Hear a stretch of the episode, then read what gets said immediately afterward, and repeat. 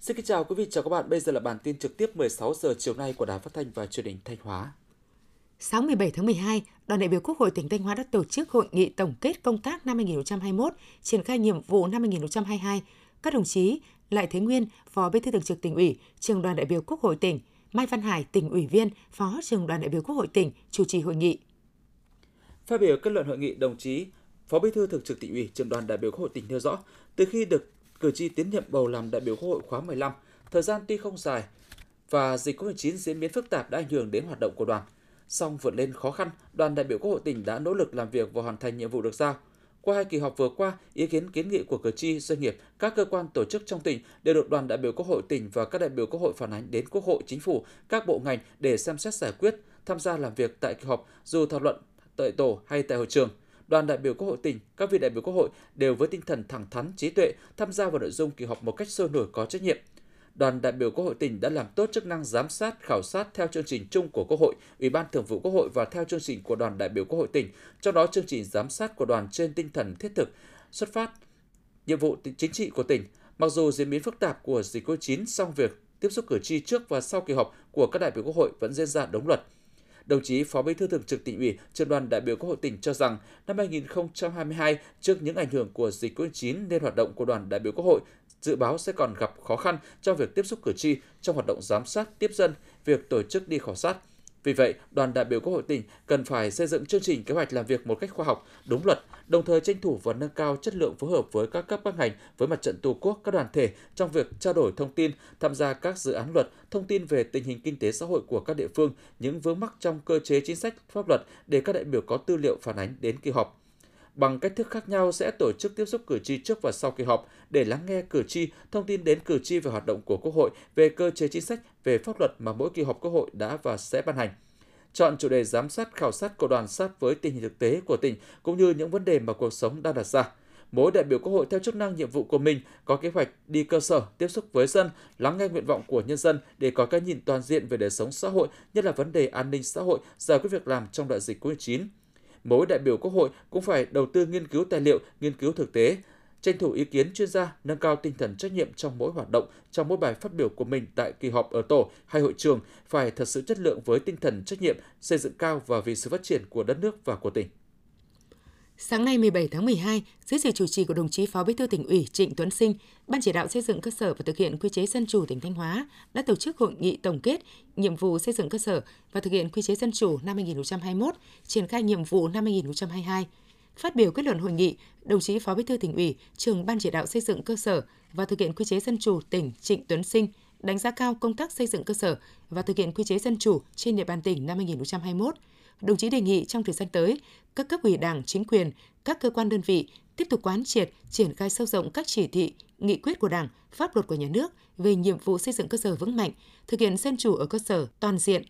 Các cơ quan hành chính nhà nước tiếp tục đẩy mạnh công tác cải cách thủ tục hành chính, tạo điều kiện thuận lợi cho các tổ chức doanh nghiệp và người dân khi thực hiện các thủ tục hành chính, tăng cường kỷ luật kỷ cương, xử lý nghiêm những cán bộ công chức có biểu hiện nhũng nhiễu, gây phiền hà trong giải quyết công việc cho tổ chức doanh nghiệp và người dân. Thực hiện tốt công tác tiếp dân, giải quyết đơn thư khiếu nại tố cáo, đối thoại, giải quyết các kiến nghị đề xuất chính đáng của người dân ngay từ cơ sở. Xây dựng và ra soát bổ sung hương ước quy ước của các thôn bản khu dân cư nhằm phát huy vai trò của nhân dân trong việc tham gia xây dựng đảng, xây dựng chính quyền, thực hiện xây dựng cơ sở và thực hiện quy chế dân chủ ở cơ sở phát huy tốt vai trò của Ban Thanh tra Nhân dân, các ban giám sát, cộng đồng, tổ hòa giải, tổ an ninh trật tự, tổ an ninh xã hội, đề cao vai trò trách nhiệm của các cấp ủy chính quyền, người đứng đầu các địa phương đơn vị trong việc triển khai xây dựng cơ sở và thực hiện quy chế dân chủ. Sáng nay, Ủy ban Trung Mặt trận Tổ quốc Việt Nam đã tổ chức hội nghị trực tuyến toàn quốc triển khai các chuyên đề về công tác tôn giáo năm 2021. Dự hội nghị tại điểm cầu Thanh Hóa có đại diện lãnh đạo Ủy ban Mặt trận Tổ quốc tỉnh, lãnh đạo các tổ chức đoàn thể chính trị xã hội và cán bộ theo dõi công tác tôn giáo trên địa bàn tỉnh. Trong thời gian một ngày, các đại biểu đã được nghe giới thiệu các chuyên đề về tình hình công giáo, đạo tin lành hiện nay, một số vấn đề cần chú ý trong công tác vận động đoàn kết công giáo, đoàn kết đạo tin lành, tình hình các tôn giáo ở Việt Nam và một số trọng tâm công tác tôn giáo của mặt trận thời gian tới. Các đại biểu cũng đã được trao đổi những vấn đề lưu ý về một số nội dung, phương thức, hoạt động tín đồ, chức sắc, chức việc nhà tu hành và tổ chức xã hội, tổ chức xã hội tôn giáo thông qua các chuyên đề nhằm giúp mặt trận Tổ quốc các cấp, các tổ chức đoàn thể chính trị xã hội, cán bộ theo dõi công tác tôn giáo, nắm bắt rõ tình hình hoạt động của các tổ chức tôn giáo, chủ trương quan điểm của Đảng, Nhà nước ta về công tác tôn giáo, từ đó đổi mới phương thức hoạt động, có những giải pháp cách làm để tiếp tục tuyên truyền vận động, đoàn kết các tôn giáo tại địa phương, động viên đồng bào giáo dân tích cực tham gia các phong trào thi đua yêu nước, các phong trào hoạt động phát triển kinh tế xã hội tại địa phương, đóng góp tích cực vào công cuộc xây dựng và bảo vệ Tổ quốc. Bản tin 16 giờ xin được chuyển sang một số thông tin đáng chú ý khác. Bộ Y tế vừa có công văn số 10696 gửi Ủy ban dân các tỉnh, thành phố về việc cách ly y tế cho trường hợp F1 đã tiêm đủ liều vaccine hoặc đã khỏi bệnh COVID-19.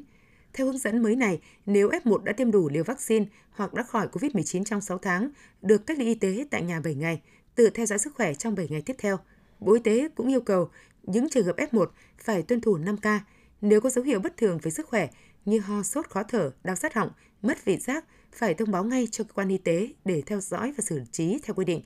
Thực hiện xét nghiệm SARS-CoV-2 bằng phương pháp real-time PCR hoặc xét nghiệm bằng kháng nguyên nhanh hai lần. Bộ Y tế đề nghị các địa phương tăng cường công tác chỉ đạo, thực hiện nghiêm việc quản lý, giám sát cách ly, bảo đảm an toàn phòng chống dịch, kiểm tra giám sát thường xuyên việc thực hiện Sở Y tế thành phố Đà Nẵng vừa có công văn về việc tổ chức triển khai đăng ký và thiết lập điểm tiêm chủng cho người dân có nhu cầu tiêm vaccine phòng COVID-19. Cụ thể, các đối tượng được đăng ký là người dân từ 12 tuổi trở lên, hiện đang cư trú trên địa bàn thành phố Đà Nẵng chưa được tiêm chủng đủ liều cơ bản vaccine phòng COVID-19, bao gồm cả đối tượng người mắc các bệnh tật, không tự chăm sóc bản thân, không đi lại được ngay cả khi có sự hỗ trợ của gia đình.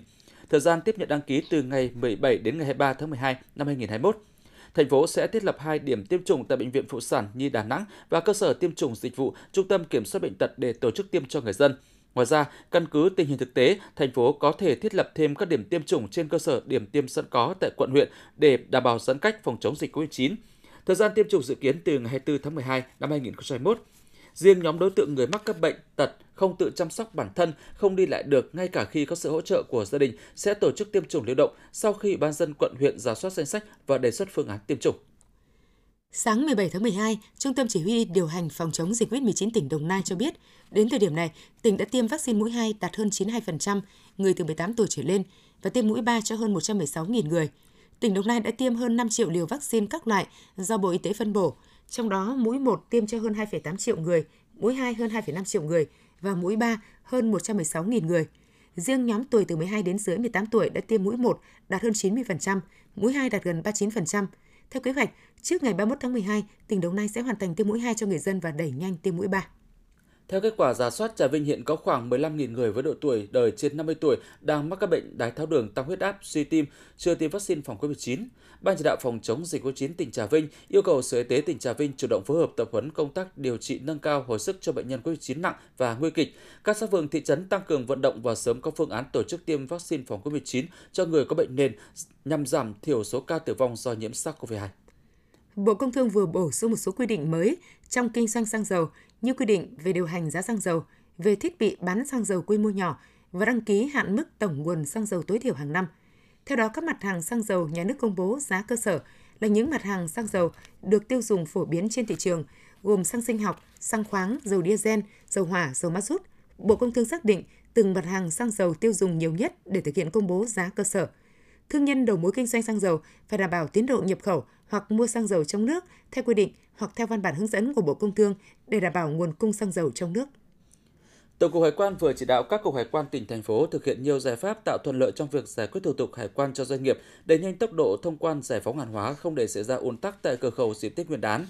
Tổng cục Hải quan yêu cầu các đơn vị bố trí đủ số lượng cần thiết cán bộ công chức tại bộ phận nghiệp vụ có liên quan làm việc trong ngày hành chính, ngày nghỉ, ngày lễ và ngoài giờ hành chính để thực hiện thủ tục hải quan kiểm tra giám sát hải quan và các thủ tục quản lý thuế đối với hàng hóa xuất nhập khẩu cho doanh nghiệp, đảm bảo hoạt động thông quan liên tục kịp thời, đúng quy định, thực hiện tiếp nhận kiểm tra hồ sơ kiểm tra thực tế hàng hóa theo đúng thời hạn quy định tại điểm A, điểm B, khoản 2, điều 23 luật hải quan. Các đơn vị giải quyết ngay các vướng mắc phát sinh trong quá trình thực hiện thủ tục hải quan đối với hàng hóa xuất khẩu, nhập khẩu không để ùn tắc tại các cửa khẩu.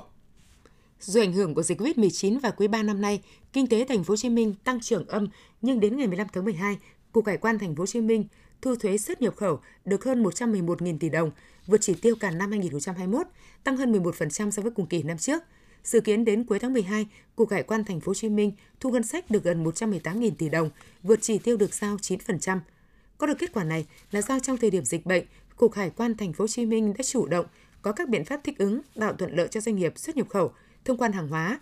Cục đã phối hợp với các cơ quan chức năng kịp thời tháo gỡ những khó khăn vướng mắc cho doanh nghiệp trong hoạt động xuất nhập khẩu, đồng thời bố trí việc làm ba tại chỗ, đẩy mạnh ứng dụng công nghệ thông tin để không gián đoạn hoạt động. Quý vị và các bạn vừa theo dõi bản tin thời sự trực tiếp 16 giờ của Đài Phát thanh Truyền hình Thanh Hóa. Xin được cảm ơn và kính chào tạm biệt.